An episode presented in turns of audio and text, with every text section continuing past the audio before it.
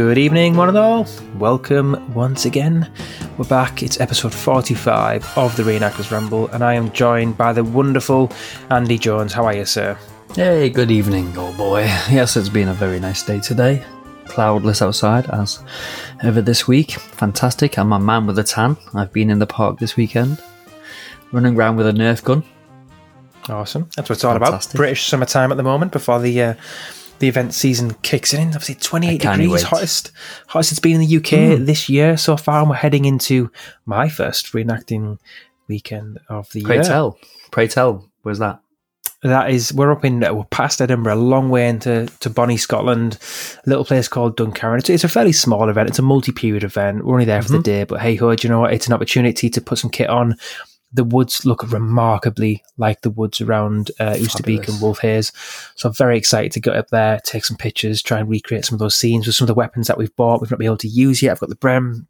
We've got uh, we've got a Piat that we've never had pictures taken. We've got a blank firing two inch mortar that we've never used. So watch this space. Looking forward to getting using some of those things, and hopefully I come back with all ten digits uh, on my fingers after playing around with that two inch mortar.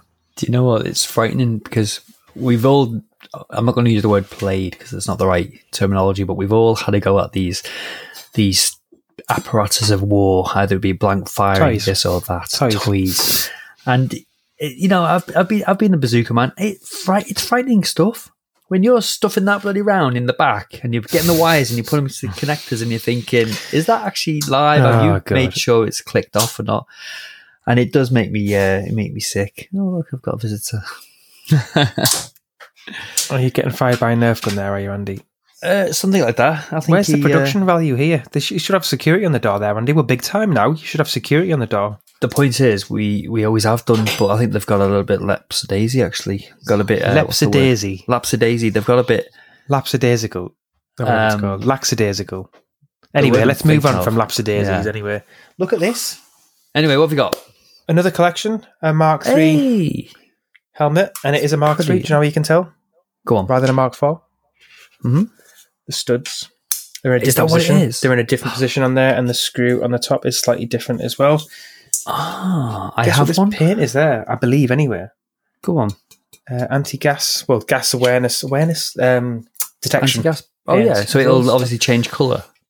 Yeah, right? So yeah, you see a few hel- helmets painted in it. So yeah, nice little purchase for the week.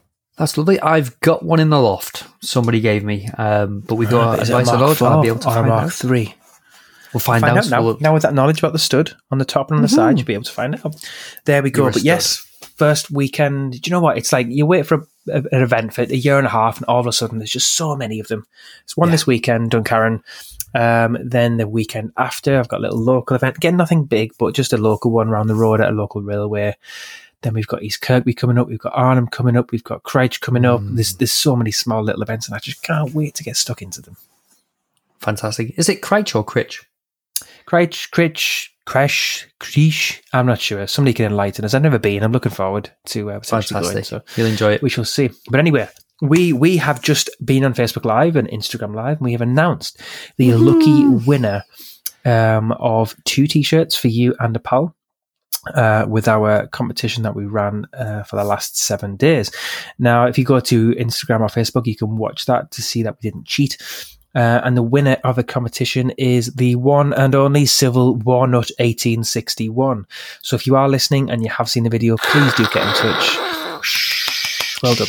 Uh, we will get your t-shirt uh, and additional t-shirt posted out to you to give to you and a buddy. And Yeah. hopefully you'll send some lovely pictures back of you wearing it and we'll run another competition again very, very soon. But thank you for your entries, everybody. Very much appreciated. Fantastic. It was well done. And on to more pressing matters. So today's episode, where we're, we're still answering a couple of questions. Go on, Go Andy. on. You looked a little bit concerned there for a second. No, no, it was um, just the wheel of the wheel of steel as it went around. It definitely. And I don't think the Facebook worked, but you were certainly live on uh, Instagram. We got So it. fantastic. We got it there. We got it in the we, end. We picked a winner anyway. So uh, today's uh, today's episode it comes from a question um, from one of our Instagram followers, Dark Mm. Attitude sixty six, um, and we were looking through the questions again, and this one was was quite an interesting one to us because it got us debating before we selected the actual um, uh, questions. So we thought, well, Mm. why not talk about the one that we've just been debating? So this question has, uh, I guess, a main heading, and it has sub questions underneath, which almost formulate the uh, the plan, the foundations of our episode. So the the premise of this episode is: How do people who reenact another country's troops feel about it? And as part and a caveat of this question, there are several subheadings. Do they feel awkward mm. around their own veterans? Um, do they reenact their country's enemy? How do their own families feel about this? How do their friends feel about this? What was their motivation for reenacting a different country? Do they ever get negative comments? When did this attitude change? So, lots of questions from Dark Attitude 66 just about the idea of portraying a soldier from a nation that isn't where you are your birth or you know where you're from or where you live potentially and just generally why and your experiences in, in doing so yeah um i think dark attitude his background without him getting it wrong he reenacted german or has done. He's done 101st airborne like the rest of us. Whoa! Uh, american uh, rangers. Uh, british and raf so this person's got a full deck, full suite, um, and kind of, as um, I guess, got a motivation for everything, every one of them. Me personally, I have mine, but before I go into that, what about you, Richie? I mean, what's what's your general idea about uh, people who reenact a different nation? Well, I mean, first and foremost, there's, there's, no right and wrong, right? You know, I think ultimately this this is Good a hobby. Call. Um, mm-hmm. It's a hobby that you can. We talked about it before. It's an escape, right? You can you can leave your daily life, and I think one of the attractions why people reenact another country is because it's an escape from daily life. And I think you feel different about it at different times of your life. Yeah. That will come into a little bit later on the episode. But I certainly think the initial reasoning for that is because the hobby allows you to be somebody else. It allows you to be your heroes. It allows you to um, to step out of everyday life and perhaps a different country is a little bit more exotic. You know, we go on a holiday, we see, you know, what's it like? You get, you know, it's like you, you get out of the airport on holiday and, and the, the roads are different, the vehicles are different, you know, they drive on the different side of the road. Yeah. You know, everything's different. And this, this unfamiliarity is, is very, you know, uh, attractive to, to you in general. And I think that just goes for life. You see something different. It's like, oh, wow, look at that. And I think that that's, to a degree similar in the reenacting world. You know, we were all a lot was brought up with Dad's Army and Home Guard, and you know, just post-war British kit, family and doing national service, you know, mm. that sort of stuff. And again, we saw Band of Brothers. We talk about this all the time, but I guess the premise of my my initial thoughts and feelings around this are just that if you can be anybody you want to be in the whole world initially, I'm not talking about how my feelings are now, but I understand initially if you can be anybody you want in the world, and it's contrary to what we talk about in the last few episodes, but people want to be Speirs, they want to be Dick Winters, they want to be um, Captain James Miller. You know, they want to be these people because it's like it's. I'm not going to say it starts off as um, what is that word beginning with a C? it's like fancy dress. What do they do? Cosplayer. Cosplay. It's like cosplay, isn't it? You know, to a degree. Yeah. So anyway, mm-hmm maybe not just beginners, but in general, it, maybe that's where it starts. But then, you know, yeah, uh, my motivation, um, going back to, oh, I reckon it was 1984, maybe even soon less than that. You know, Sherdley Show, St Helens, just outside Liverpool. Um, walking around this big display, this uh, showground.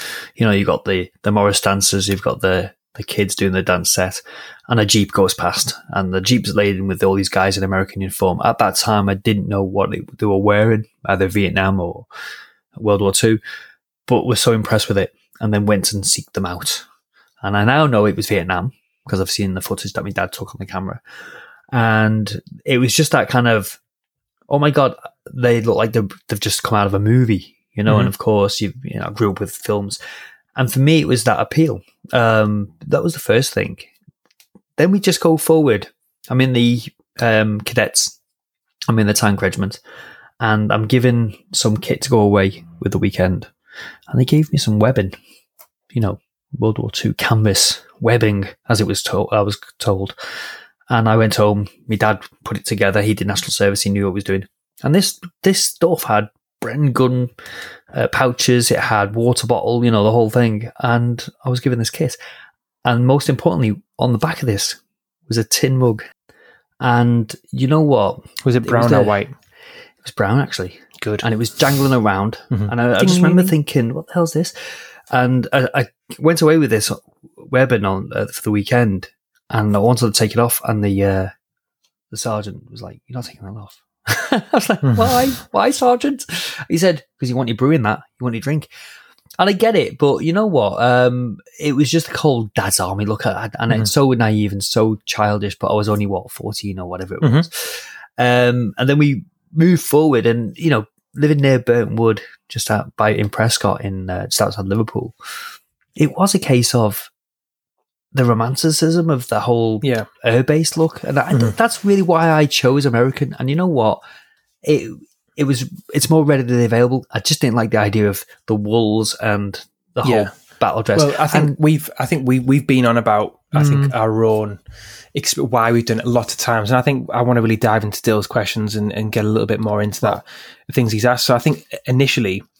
How yeah, going back to his, his core question initially, how do people Yeah. who reenact another country's troops feel about it, and also the reverse? How do we feel about other people doing British? so how how do you feel when you know you see Americans or Canadians or uh, Dutch, German, Australians reenacting British troops?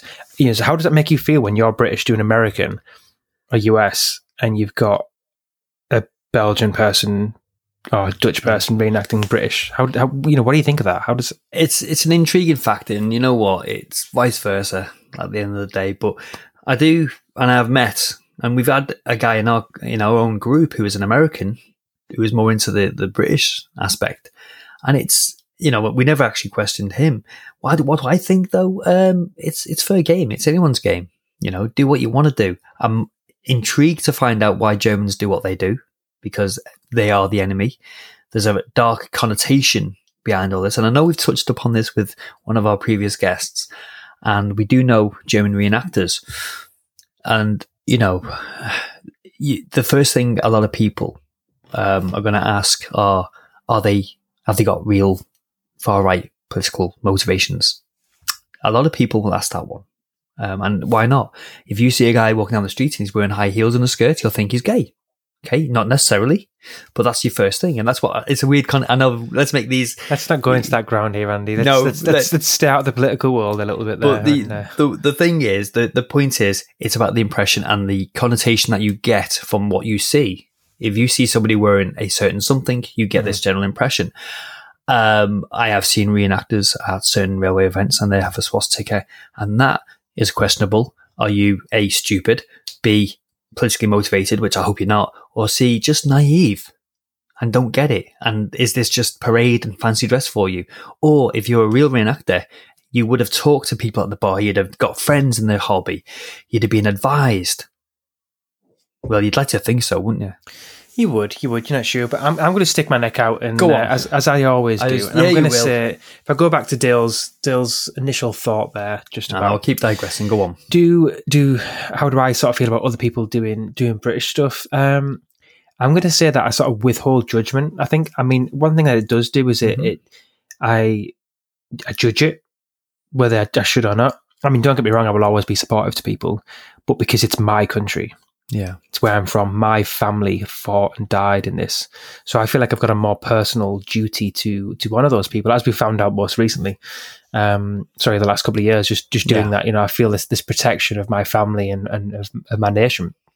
So I think when I see other nations portraying it, they do it really, really well. It's it's heartwarming. It makes me feel a sense of pride that people want to portray such, you know, my family members. You know, in essence, I've seen um, overseas reenactors reenacting some of my family's regiments, and that is, Mm.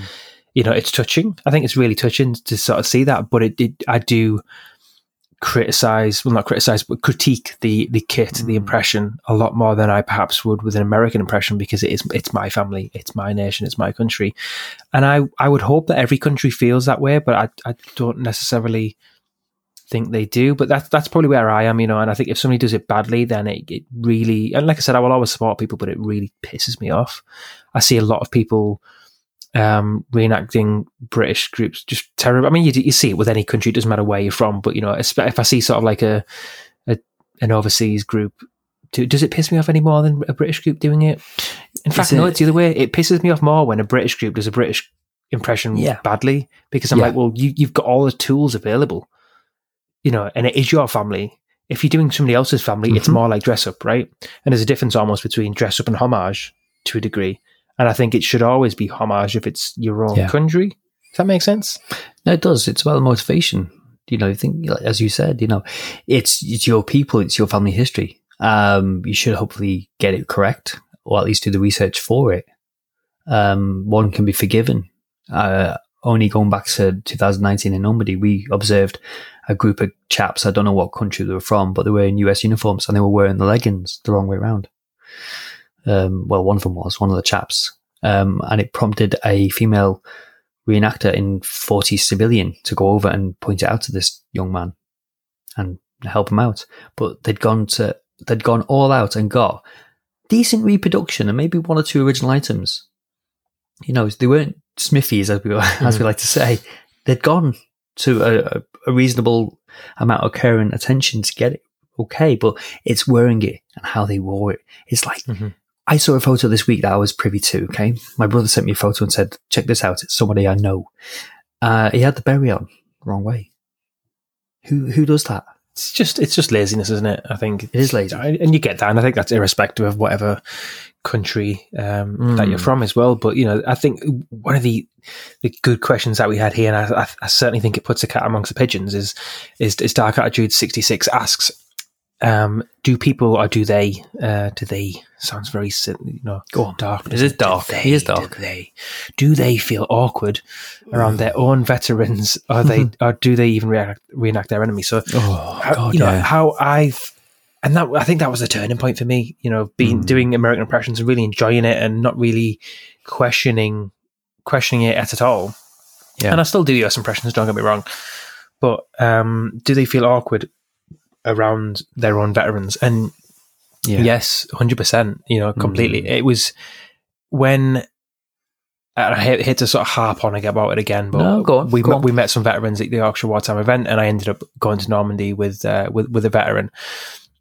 And I remember him asking me why why do you reenact American? he still thought it was great. He thought it was brilliant that we Mm. reenacted American. But when he asked me, I couldn't. And he said, "Why did why did you choose that over our boys?" And when he said our boys, Oh, it just made me feel a sense of guilt. And I just thought, like, well, you know. And then I come back on the uh, on the ferry, and we were chatting to all sorts of veterans, right? Because we were filming and, and, and Mm. documenting them as part of a, a wider project.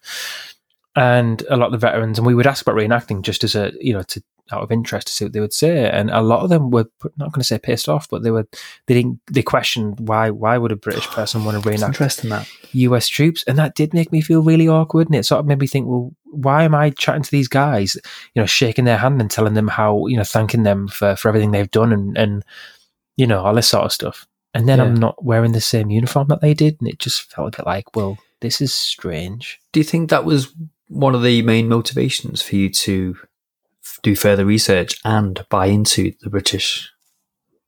uh, I think uniform? so. I think that, you know, also, I think when you go to these places and you go with veterans, they tell you about it, you automatically just Mm. sort of think, well, I need to learn more about my own family's history. And this, this, you know, reoccurred at a similar sort of time. This was, this was sort 2017, but going back to 2015, my brother and I went to, to Europe, to France and to Belgium to, to, to find the resting places of some of our um, great uncles and great great grandfathers in World War One. Yeah.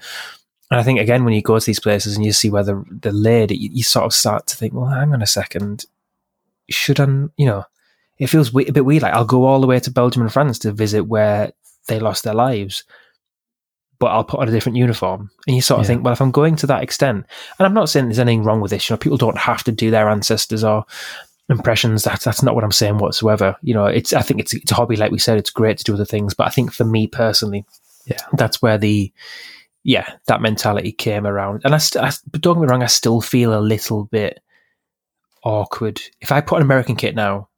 I'll, I'll wear it, but I still feel a little bit like my head is jarred. Should I, you know, I feel like hmm. I've, I I need an excuse ready. Does that make sense? Yeah, yeah, no, totally. I don't know if any other US reenactors feel like that way, but I'll be interested Well, to, to, to find uh, that out. This is why I'm I'm finding it so well. I can't wait for East Kirby. I'm going to say Kirby.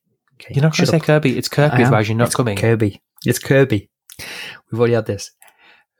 and I I'm I can't wait to, go to Lundo, the capital of England, Lundo. It's such a wonderful place, Lundo. London. It's London. Oh, look, forget it. Anyway, carry on. Anyway, so what we've got this is this situation, and I can't wait because it's the home.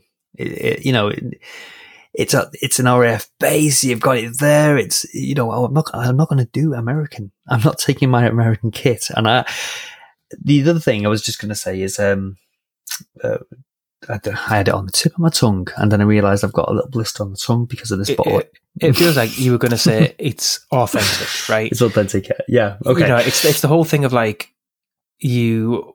Because people see you, it's good. There's, tanks that you've got the great uniforms going on. You've got a Yeah. wonderful display, and then somebody speaks up with a with a with a Derbyshire accent, and it's like, oh, the illusion is gone, the bubble has burst. You know, Yeah. and this great impression suddenly becomes Okay. like, oh, Uh, unless you I've- put on that accent. I've had experience, okay, from not a British reenactor, uh, sorry, a British veteran, but uh, an American veteran.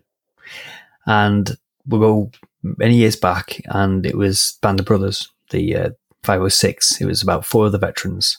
And I went over to get my book, Stephen Ambrose's book, signed.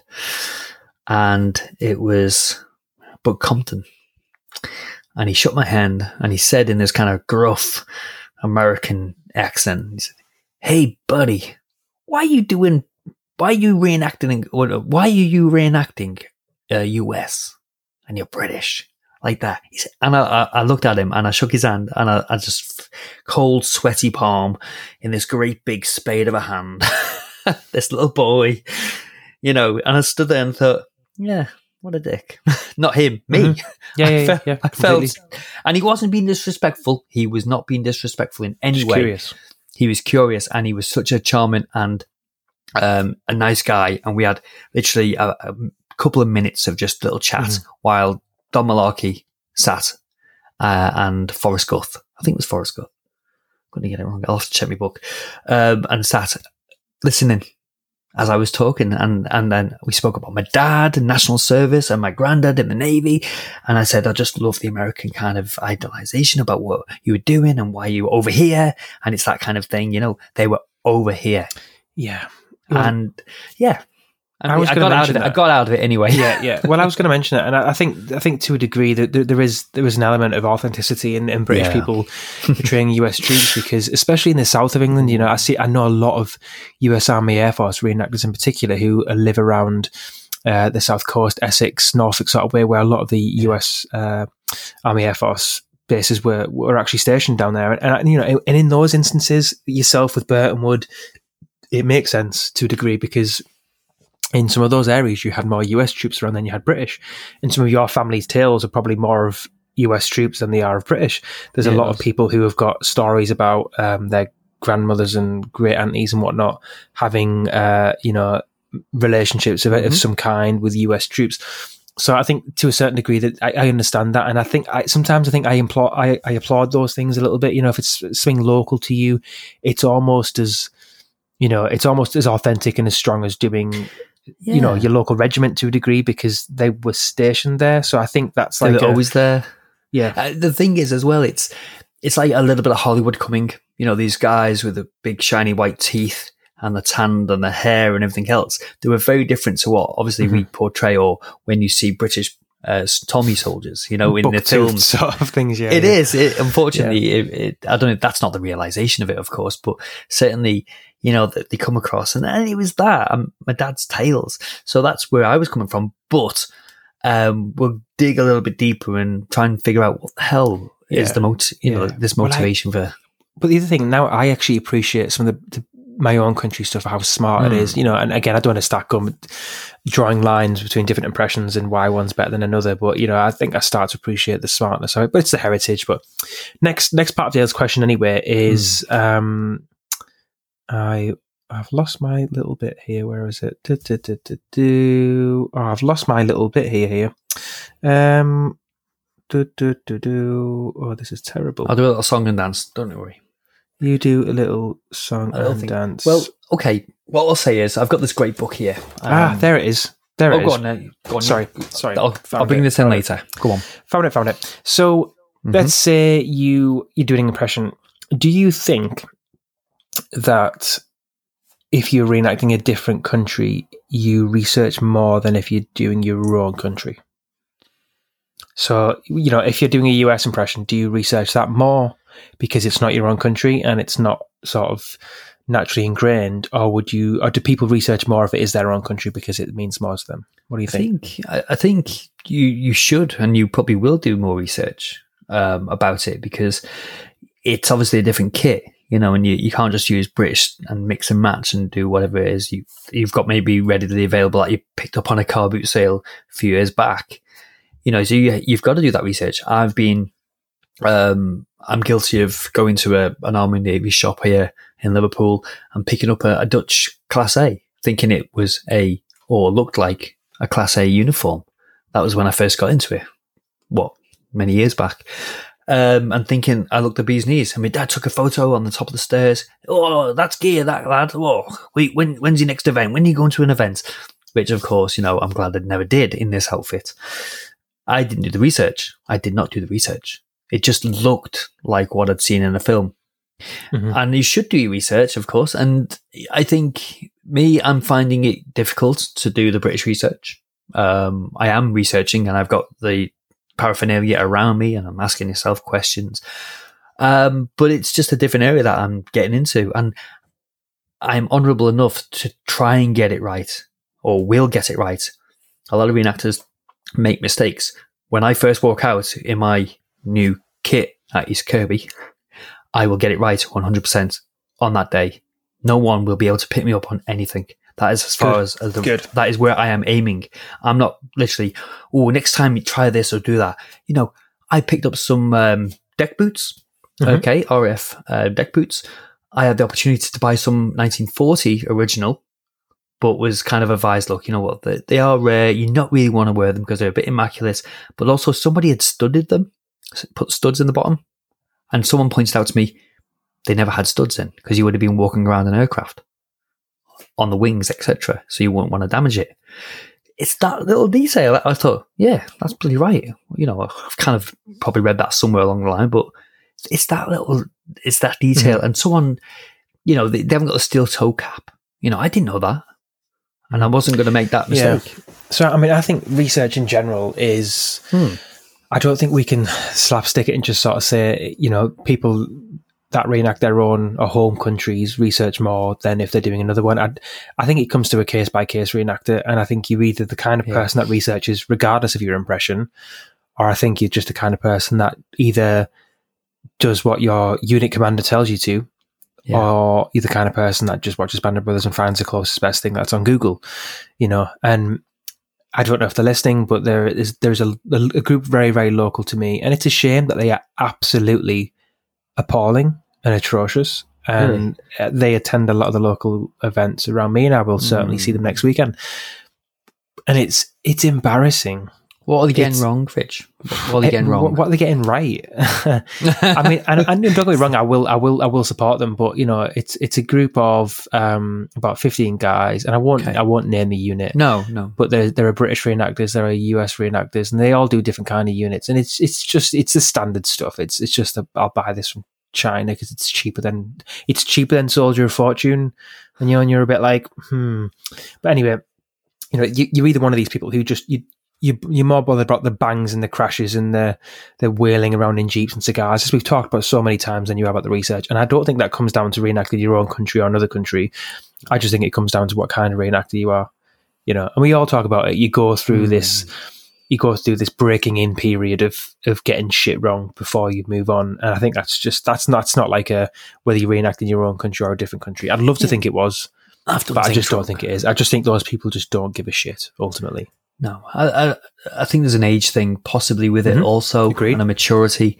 Um, I was a kid when I started as a kid, I'm bloody in my twenties, um, and I was given some pretty shitty advice. Um, told those boots will do, and that word will do. It will not do. Don't ever listen. If anyone says it'll do, it really won't do. Because well, leave the group join a different Just- group get out of it. Get out of Dodge because you're going to make yourself look a divvy and end up on some kind of farb site, unfortunately. yeah Forever. well again again the age thing i sort of agree with because that resonates with me you know as the years have Mm. gone on i've, I've, Yeah. I've started to care more about it i will years ago, I would have, I would have never have spent ten pound on a button because it was the right button. You know, a set of buttons, ten pound each. There's thirteen of them, Yeah. fourteen of them, 140 quid, eighty pound to get a, ch- a jacket tailored. I wouldn't have done that years ago. One because I wouldn't have had the money, but secondly because I didn't care enough. But Yeah. then at the same time, you get people who are fifties have got the disposable income to do it, have got the time to do the research, but they just don't want to. So again, I think as much as that is prevalent, I think uh, again, if you're just not that kind of person, you just, you're just not going to do it. So I think there is to a degree, but we shall see. And uh, another another element that, that was asked here: How do your family, or how does how how do how do their families feel about them reenacting a different country? Well, well, well.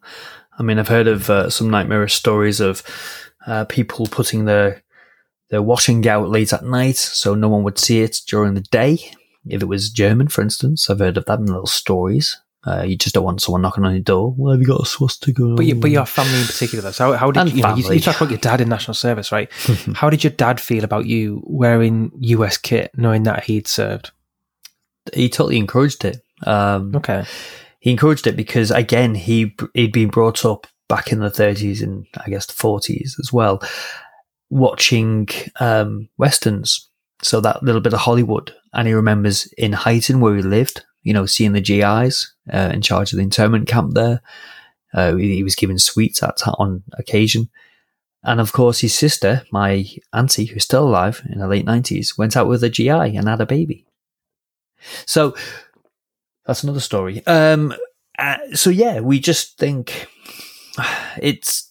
What did he think? Yeah, he encouraged it. Um, he also said the outf- uh, the the BDs, the uniform as he called it, was just itchy.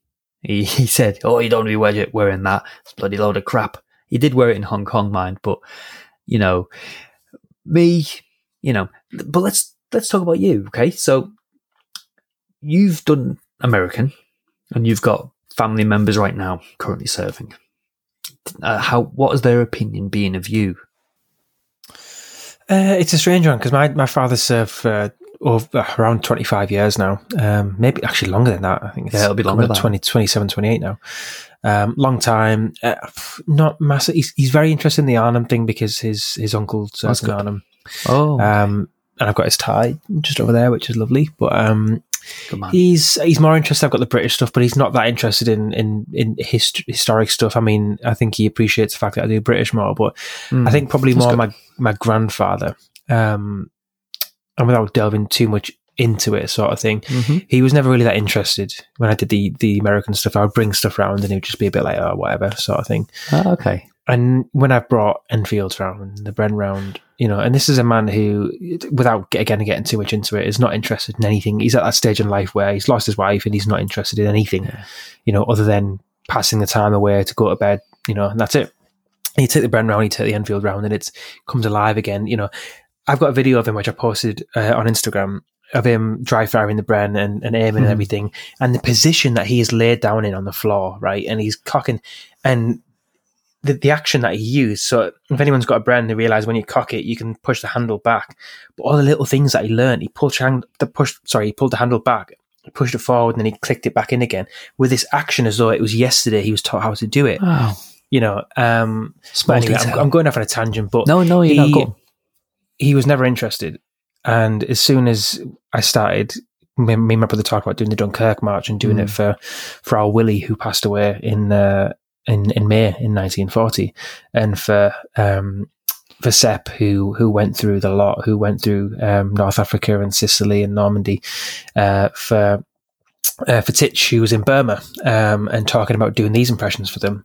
And talking about getting the details right and stuff, and Yeah. you know, and he's interested, he's engaged, he's he's, you know, he's proud, he's really proud, and he, he tells my family of, of that pride of of us doing it, you know, um, of the commitment to doing it. Whereas Yeah. if I put the same level of commitment into the US side, he's just sort of thinking, "Mm, well, it's just it's just a game. But when he sees what I, you know, I've been to some of the local cemeteries and done services for RAF crews, and when he sees that and he sees the British thing and the and the boys as he calls them, the local boys, our boys, our family, there's a sense of pride there, and I think that drives me.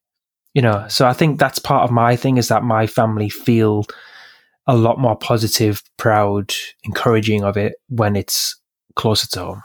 Yeah, a lot of our boys um, in the group because we obviously reenacted uh, American for a long time.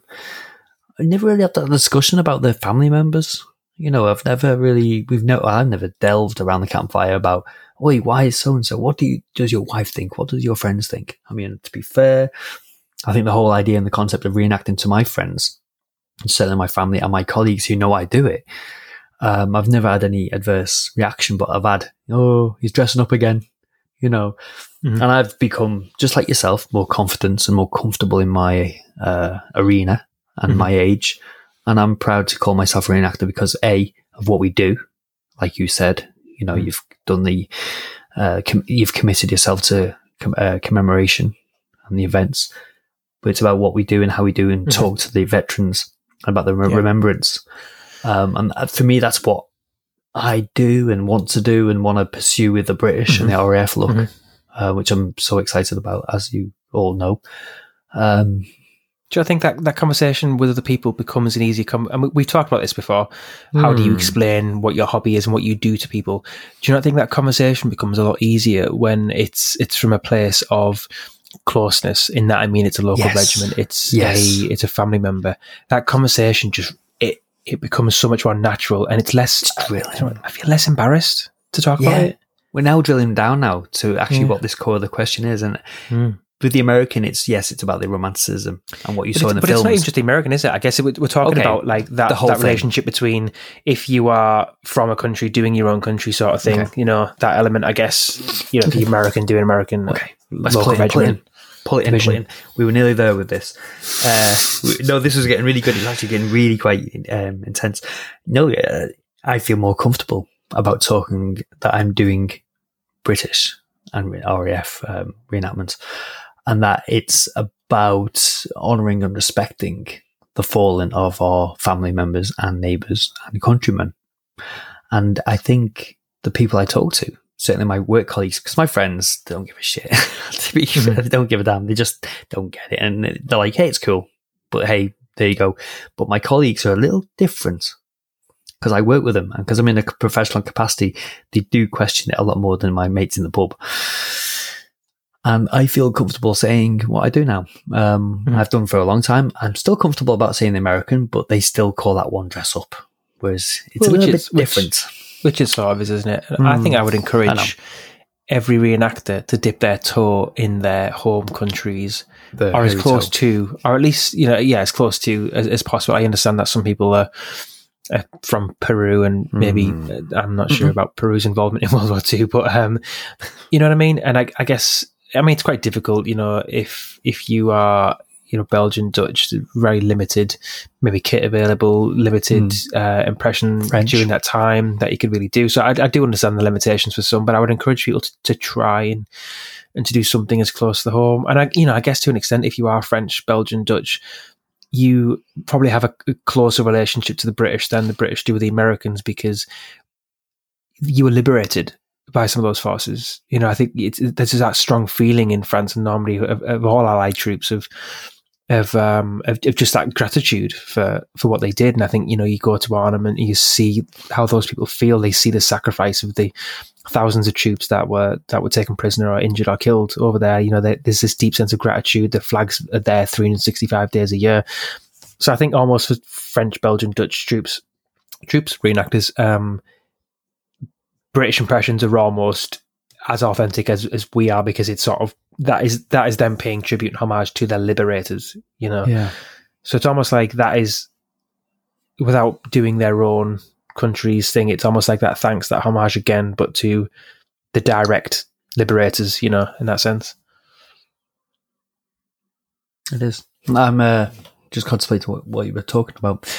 I think um, I mean, it, there's so many little faceted little things going on here with multifaceted directions that we can go with Dale's question. Um, it's a shame that we haven't actually got somebody who is obviously reenacting a different mm. country mm. to have a, a, third opinion. Although we do know one or two chaps, and we've had chats in the past and things. Uh, we can only summarize what they've said, and yes, neighbors or friends or family have found it a bit odd even mm. work colleagues. And some people unfortunately keep it quiet because they have to. I mean, is that another thing that we should take into account, you know, our own professional lives? And is it a case of it's none of your business attitude? Or should we be shouting from the rooftops? Each, each, each to their own, isn't it? You know, mm. it's, it's a, it's a sensitive world. I think you've got to be, oh, yeah, you know, have got to make your own rules around that. But the, the world is getting, um, yeah, ever more conflicting here and there. And I think you, you mm. do have to be careful. But if uh, I've got a question for you, Andy, as well, I wanted, I was interested in. Go on. So we've talked about this uh, this idea of, of becoming more accustomed and, and growing mm. towards your home impressions. But are there any overseas impressions that you still want to do that you need to get that you want to get into that you want to try next? And and what's the motivation for doing those? Overseas impressions. Mm. Um, you know what? No, there isn't actually, um, mm. and and that's just it's a no answer. But I think I, I've always I've always liked the German Wehrmacht look. I, I must admit, and it is about the look. And yes, it's not about any other anything else. To be fair, it's a total soul vanity project. That's all it is. You know, um, I put a tunic on many years back and looked at myself and thought, "Oh my god!"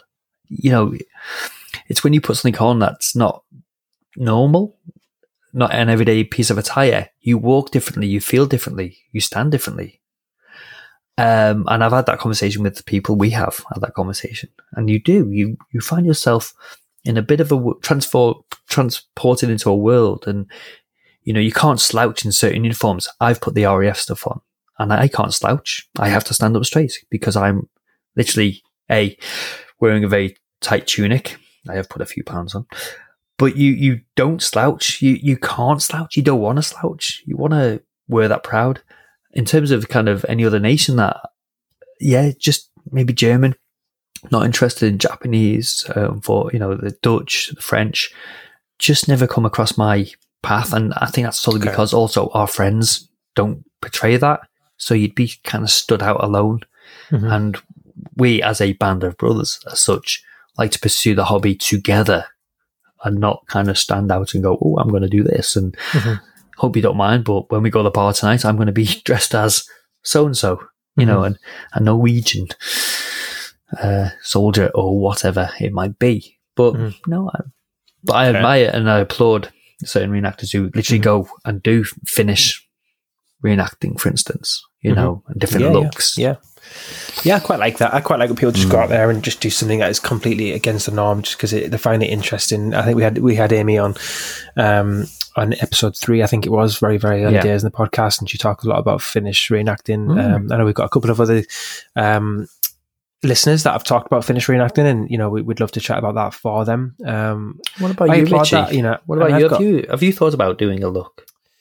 Um, I mean, I've still got more overseas impressions I want to do, you know, mm. um, and I've got a slightly differing view in that I, as much as as a group, you know, you, you can't have a group that does 100 impressions.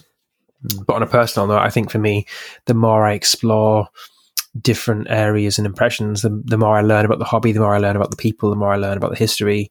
Um, and it, I just, I love collecting. I've, I've almost, I've become a collector over the last year or two because of the lockdown, the pandemic, just as much as I have a reenactor out. But free, previously, as long as I had my core kit, I wasn't interested in anything else. And now I'm like, ooh, look at that, a button that I haven't got, or you know, I find myself with radios and shell cases and, and medals and all sorts of stuff that I, yeah, that I didn't collect. And but anyway, going away from that, um, mm, cool. yeah, I like new things. I like experiencing different uniforms, like you've mentioned, the way they make you feel when you put them on, how they look, sourcing a different kit. It's an exciting journey for me.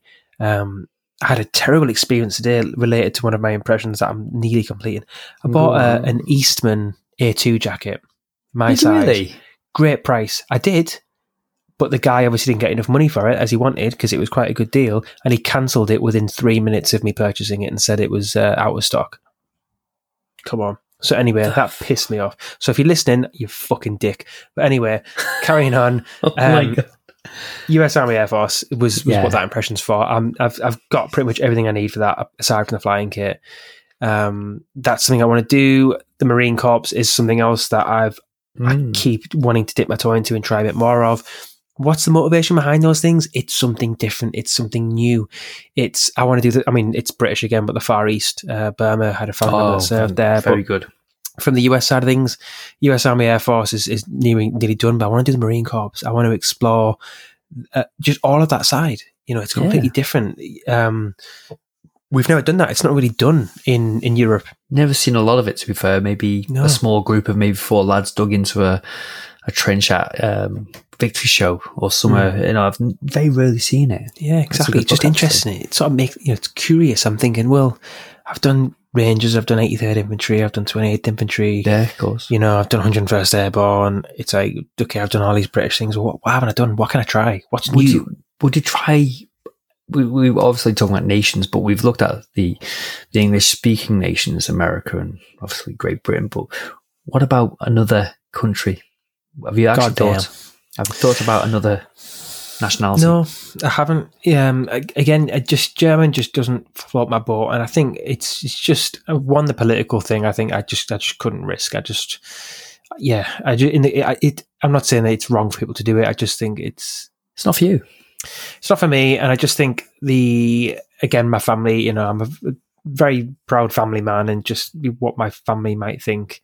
I feel a bit uncomfortable having things in the house that I Mm. You know, just for what other people might think. And I know it's really, really sad because it's still history. But I feel really conscious about having those items about what people might think of me, you know. But no, I'm just not that interested. I think it's just because it's like the allied thing, you know. Okay, It's, it's what I'm I'll- proud of. I'll ask you this. Um, I don't know if I'm going off piste with this one. Okay, so what do you think about um, families who go to events and they're reenacting a German look? I think you know where I'm going with this. Yeah. And you might find um, a girl we who's reenacting the League of the German Maidens. Little Helga or someone like Yeah, that. Or, um, Little Helga Little, little brown what- jacket. What, other German names can we think of? Yeah, I don't, I don't know. Again, Fro- again, each, lady, each, each, each to their own. Each to their own. Um, Well, not their motivation is. It's a very strange I thing to do. I bringing guess. ki- I think the question about bringing kids into it is really, really interesting. Is it is it any worse than bringing bringing somebody in as a kid to do Look. British or American? I, I, I don't I don't know. Worse is maybe the wrong word. I'm not sure. Does it feel right to me to allow? I don't know. There's a guy. I mean, Eddie, one of the lads who comes on uh, our our Zoom calls every now and then. Young kid at school does German reenacting. Absolutely fine. I've got no issues with it. Is that can that haunt them? You know, could could somebody portray that the wrong way? Potentially. Should that stop us? No. Is it something to be aware of? Yes. Um, would I put my kids in that situation? No. I, I can't tell you exactly why, but I would I would hate for my kids to grow up with a view that they are likely to have given the um, given the moral compass that you know it, the moral compass is, is pointing in, in a very particular direction over the years and it will continue to in, in years to come and i would hate for my kids to grow up and resent me for putting them in something that they perhaps didn't Mm. understand is probably what i'm getting at there's a very interesting debate you know around the whole german reenacting thing and again i've, I've got no issues with it personally but No. I wouldn't like to make that decision for my child before they really understand what they're wearing, you know. And I think if you if you're wearing anything, you need an understanding of it. And I'm not saying it's right to put them in British or American, you know, to force them to do anything. But yeah, you know, I, I would hate to to see a child be 16, 17, 18 and think, hang on a second, you put me in that and and looking back, I, I didn't. What, why did you put me in that? I didn't want to wear it. You know, I resent my mum for sticking me in Mickey Mouse shorts and t-shirt going to primary school. You know, I've still got this horrible feeling of embarrassment from being in year two and walking into the assembly hall, seeing my other my twin brother in Mickey Mouse as well. I So. I can only imagine if I got to 18, 20 and my mum showed me a picture of me dressed as what I might perceive to be in later life as something negative or uh, potentially discriminatory. You know, you know what I mean? You know what I'm getting at. Well, for me, there's there's an element of back then, back in the day, in the the mid to late thirties, these kids were effectively forced into it by their Mhm. parents and also the regime that they were part of. You know, they were. It wasn't a choice, so you know you had to join these clubs. It was, you know, I'm not going to say that you had to. I see. I don't know enough about that. So It was strongly encouraged, right? strongly encouraged. However, I've been to an event, um, Ironbridge, about four years back, and I went in uh, uniform, um, my wife went in civilian uh, outfit, and my two little boys dressed up. Again, it wasn't all authentic; it was just a look. It wasn't a great big event, and we just thought we'd do it for the day. And as we walked across, um, but nearby the bridge, I heard this comment, and I've never heard anything like it before. And it was, I'll, I'll use the language. I fucking hate it when the parents make the kids do it. And I didn't look, kind of peripheral vision. I looked over and I, I saw this woman with her kids and, you know, daddy in tow and a pram and all the rest of it. And I, I thought, oh my God, that's what they think. You know, and it's the only time I've ever Mhm. thought I didn't make It's a fair point. It is a fair, fair point, point. but the kids just what you know, it wasn't making them. I didn't make them do No, it. there's, there's, there's a fine line, isn't there, between in, encouraging, you know, and hopefully one day I'll have my own kids, Mm. and you know, hopefully, hopefully they'll be interested. And I've always said this to myself that if I, if I had kids one day, and they showed an interest organically, yes. okay, then I would I would encourage them, and I would I'd give them everything and more that they wanted in this world because to share that hobby with a child for me Oh. would probably be the it would be the pinnacle of my life, I think, to share the hobby with a child. And you know, I'm, I'm not I'm not that lucky just yet, but um, you know, but I think if they if if they on the flip side, if they didn't show that interest, then I would absolutely respect that through my potential relationship with said child that doesn't exist yet. You know, um, but I guess you can speak probably more from a, a place of uh, Little spare me. authenticity, given the fact that you've got kids. So you know how how if, your kid's shown an interest and how you know, and you know again, if your kids decide or wanted to do German Yeah. or uh, Polish or you know, Japanese, Chinese, American. What would you say to them, and would you steer them, or would you let them do what they needed, wanted to do, or Um, I, I'd encourage, um, I, I'd encourage, and uh, you know, going back to like young Eddie, you know, I think it's very admirable that he's got this hobby, and you know, you speak to him and you talk to him, and he does, he sits in the uh, the Zoom meetings that we have, and he he puts his hand up like he's in school, and he shouldn't have to do that. You don't have to do that, Eddie, ever. Uh, we're all friends together, um, and he does he does what he does, and I God, I love him for it. I think you know this kid goes out there, he's got a hobby, he's got a passion and an interest, and you know what? He comes online with us, with the rest of the community, and he sits and gives his own. He asks questions, he answers questions, and he sits there until I think last one we were on until about one, two o'clock in the morning, chatting away. too late? His mum was probably uh, sitting there, like, you shut up next door. What's going on? You know, it's a party. And I think, what a guy. You know, what a passion when his mates are all out having special brew in the park, Mm-hmm. Agree. not being judgmental. Agreed. well, I think we got to the bottom of that one, Andy. No, I think we did. It's an interesting um, topic and one that I just want to show you. And um, I don't like advertising books. I won't give the name of the book, but it's it's this fantastic little book that um, okay, I'll give it. It's it's by Jim Norton. It's called Reenactors. It's a beautiful book that details portrait photography of different nationalities, different reenactors. They were all taken at an event that we were both at. Were you at the event? Uh, I've been to said event whether it was actually that year not. I'm not sure. well, I was at that, and I'm in the book um, on several pages. And for me, it's a beautiful account of the diversity. And that's what I like. I like the diversity. And a lot of these reenactors in this book I know personally, and they are British doing German. There's a, I think there's a French, there's a, a young girl in there. I did actually meet at the event. I met her family and she, that's why I pulled that one up. It's, it's a beautiful, and that, you know what? We'll go back to that word diversity. We, in, we're 21st century and we've got a diverse culture going on. So really, we should be exploring this. And if reenactments is about looking at different nationalities and reenacting what you want to do passion wise, uh, exploratory knowledge, go ahead and do it, you know, and enjoy it. Mhm. You know, I think we need, that's what it's about enjoyment. Yeah, I think it's summarised for me. I think uh, there's, there's there's no right or wrongs at all. Um, No. I would implore people to uh, to explore a, a- an impression or a nation which means a lot to them, be that their Mm. home nation, be it a nation that was stationed locally to them, or for whatever reason, be it the, the fact that it was it was liberated by them. There's no right or wrong. Ultimately, I think just do what you're passionate about, You Yeah, know, whatever it it is, right. whether yeah, and whether that is 101st Airborne, or, and it's it's just because you love Band of Brothers, or whether it is, Hmm. um, who knows, whatever it might be, some sort of very obscure regiment because your family served in them. Just like you mentioned, just do it with passion, do it with love, do it right. Integrity. Yeah, do, integrity, great word. Just just do it correctly, do it right. You know, and whatever you're doing, if you're listening, please just put that extra level of effort in Yeah. and have your excuse ready when you speak to a veteran, or when the veterans are gone, it'll be us. So have you know, excuse. you know what I'm going to do? I'm going to put it out there. I'm going to put it on the line. I'm going to. I don't know if I should do this, Richie. I don't know if I should Go do on. this. You put your foot in it now. Okay. Um, I'm going to get to East Kirby with my impression, and I will put it out there to anybody who wants to try and find fault.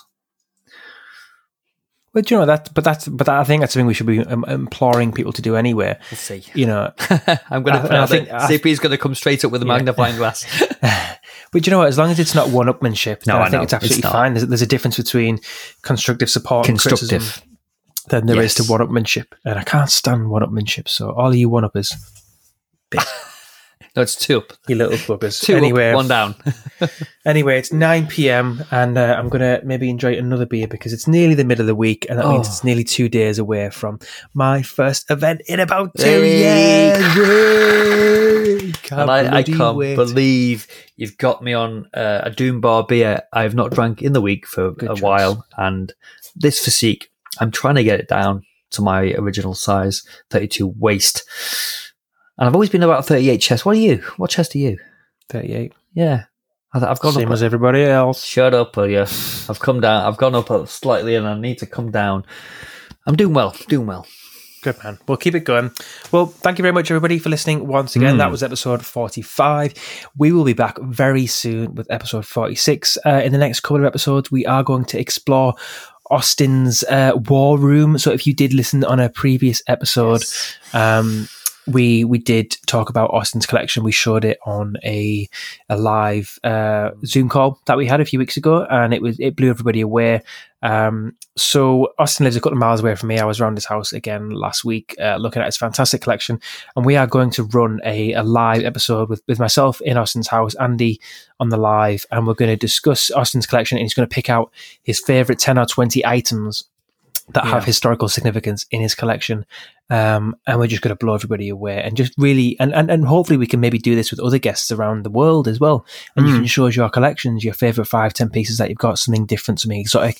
So if you have something that isn't a pair of HBTs or a battle dress, some sort of real historical significance. I'll give you an example. I met a guy in Mhm. Normandy who had Himmler's watch No. Right, Himmler's watch he had, insane. Right, Himmler's watch he had. So I want to we, we want to speak to people who've got in, incredible pieces of collection, rare items. Get in touch with us. Let's get you on the podcast. Let's share your collections off on YouTube uh, and on Spotify and everywhere else as well. Fantastic. Lovely stuff. Well, from a very tanned Andy and a very tanned myself, we'll see you all again very, very soon. Well done again to the winner of our competition, Civil War Nut 1861. Get yourself a World War II Instagram name and you might win more even next time. Get in touch with us. We will send your parcel out and we'll put another competition up very, very soon. But for now, it's goodbye from me. Good time. Good night for you. it's good night for you. We, we need one of them. Don't we? we need an ending. Uh, we on. do. We'll, we'll come up with an ending. Anyway, Yeah. ta-ra. See you See later, you later, guys. Bye-bye. Thank you.